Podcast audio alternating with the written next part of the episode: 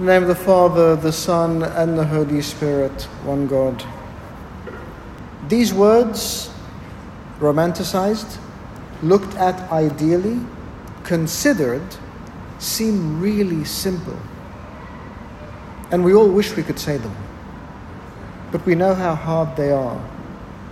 Behold, the maidservant of the Lord, let it be according to your word. More than ever in our lifetimes, individually and collectively, we are having to say on a daily basis, Behold, the servants of the Lord, let it be according to your word. And those words are often very difficult to hear. What we can and can't do, where we can and cannot be, who we can and cannot see.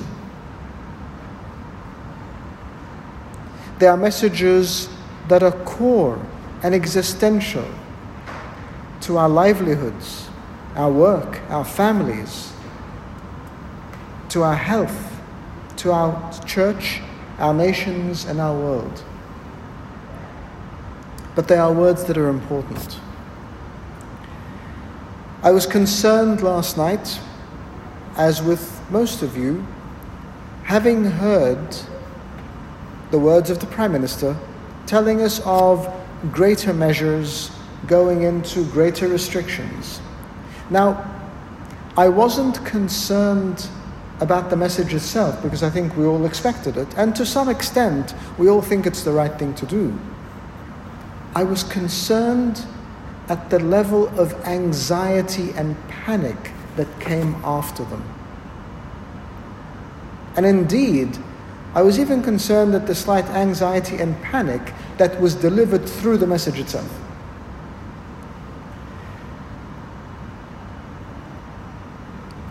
We are in the hands of a great and mighty God who has shepherded his flock, his people, his world, not only through pandemics, but through wars, through annihilations, through genocides, through so many things and yet he has still brought his world through it. We must be concerned. We must be alert. We must be careful. We must be vigilant. We must look after one another. We must do things we never dreamt of. I never thought I would sit here and look at people wearing masks. I never thought I'd be wearing a mask praying. I never thought we'd have to have only this many people in this church, where we've had probably five times this number at least. I never thought that we'd see our churches in Egypt closed. You know, we're known as Copts that when there is a bomb in a church or there's a shooting, we go straight back in there the following day and we're praying again. And so to not be in a church is counterintuitive. It doesn't make sense. And yet, this is what we are asked to do today. And this is how we look after each other and ourselves today. And so there must be an element of, let it be according to your word. Lord, we trust in you.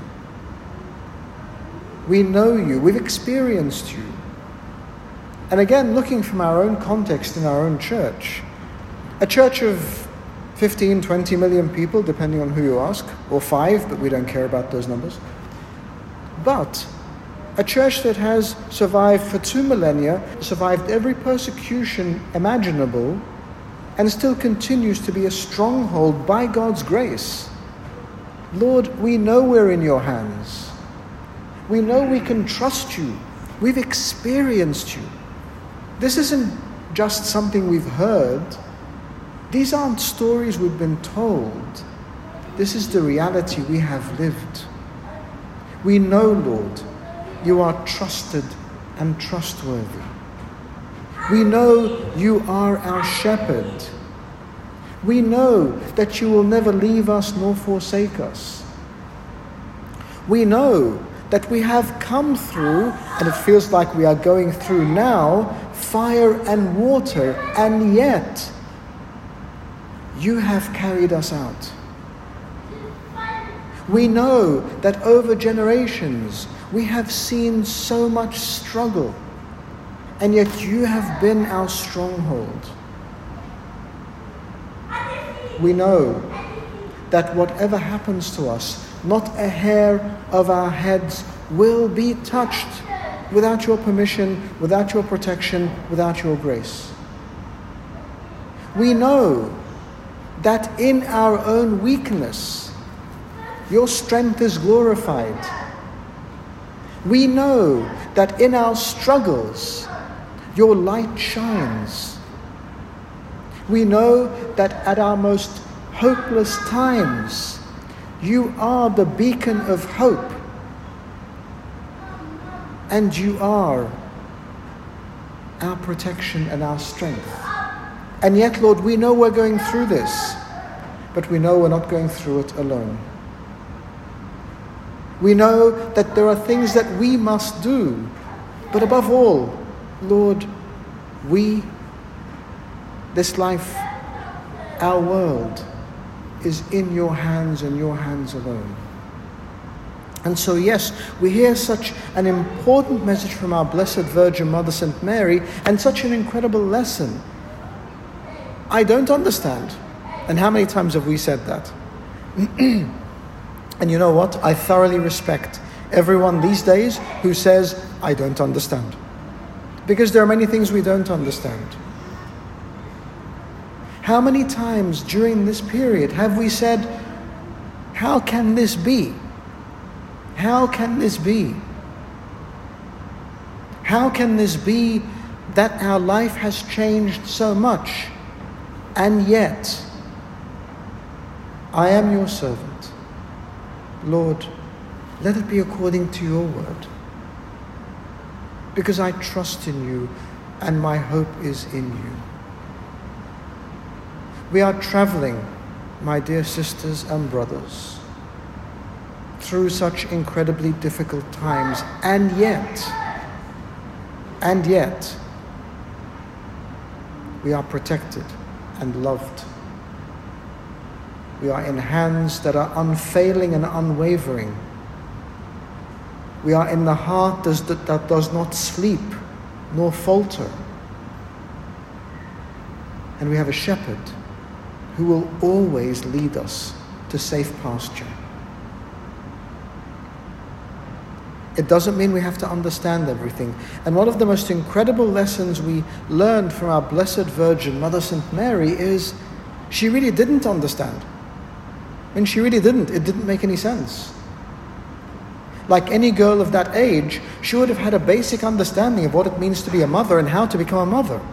And none of those boxes were ticked. According to all logic, all understanding, all reasoning, this could not happen. And yet, with some resolve, with incredible strength, with incredible faith, she was able to say, How can this be? And in the same breath, I am your servant. Let it be according to your word.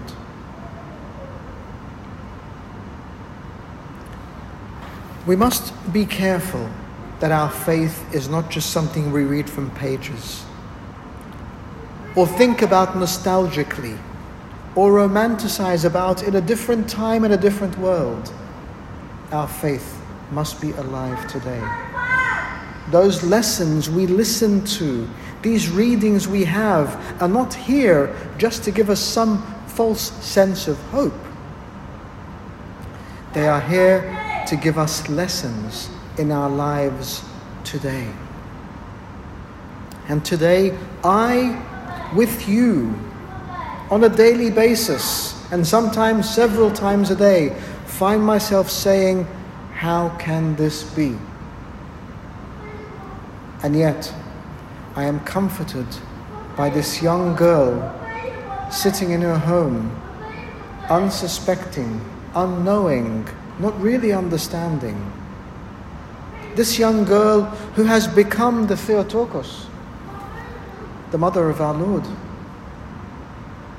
the one who brought unto us the incarnate Word, the one who was the second heaven, the one who continues to be our intercessor, this young girl who is now recognized for her strength and her faith and her conviction. We stand with her and we say, although we feel, how can this be? Yet, Lord, our God, our Saviour, our Shepherd, we know you, we trust you, we've experienced you. We are your servants, and above all, lovingly, with confidence, with joy, with strength, we say to you, Our Father, let it be, whatever it is, let it be according to your word. And glory be to God forever.